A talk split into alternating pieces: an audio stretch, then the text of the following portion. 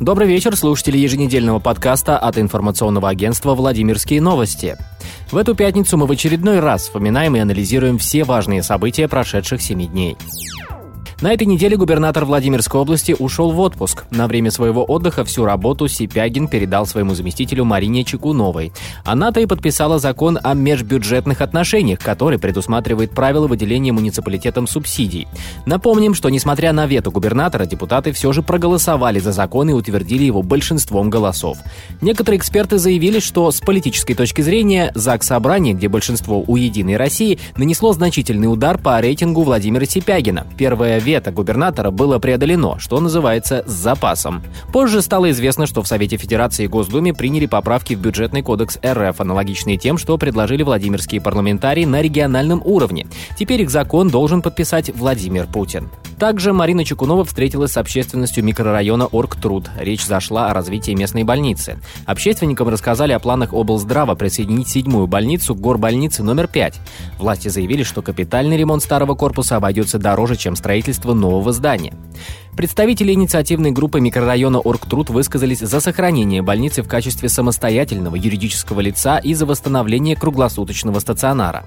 Однако исполняющая обязанности губернатора отметила, что в существующих социально-экономических условиях такое решение нельзя считать оптимальным понедельник Белый дом официально подтвердил назначение Алексея Виноградова на должность председателя молодежного комитета при администрации области. До этого Виноградов много лет проработал во Владимирском госуниверситете, где был замом председателя студенческого профсоюза.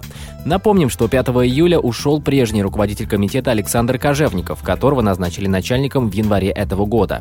Алексей Виноградов уже на второй день после официального назначения собрал журналистов на брифинг, рассказал о своем опыте с молодежью и поделился планами на ближайшие ближайшие полгода.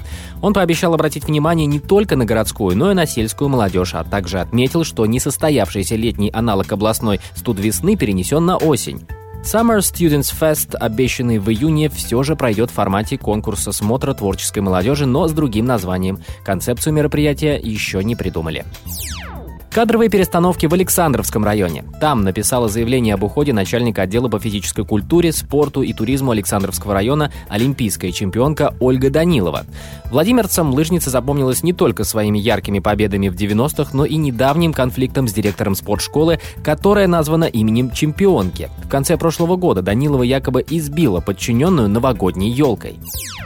Во Владимире продолжается судебный процесс над экс-главврачом больницы номер 6 микрорайона Юрьевец Мариной Крыловой, которую обвиняют в растрате имущества в особо крупном размере с использованием служебного положения. По версии следствия, Крылова по аукциону заключала договоры на техническое обслуживание медицинского оборудования с компанией «Лиана», в которой на должности менеджера по тендерам работал ее сын.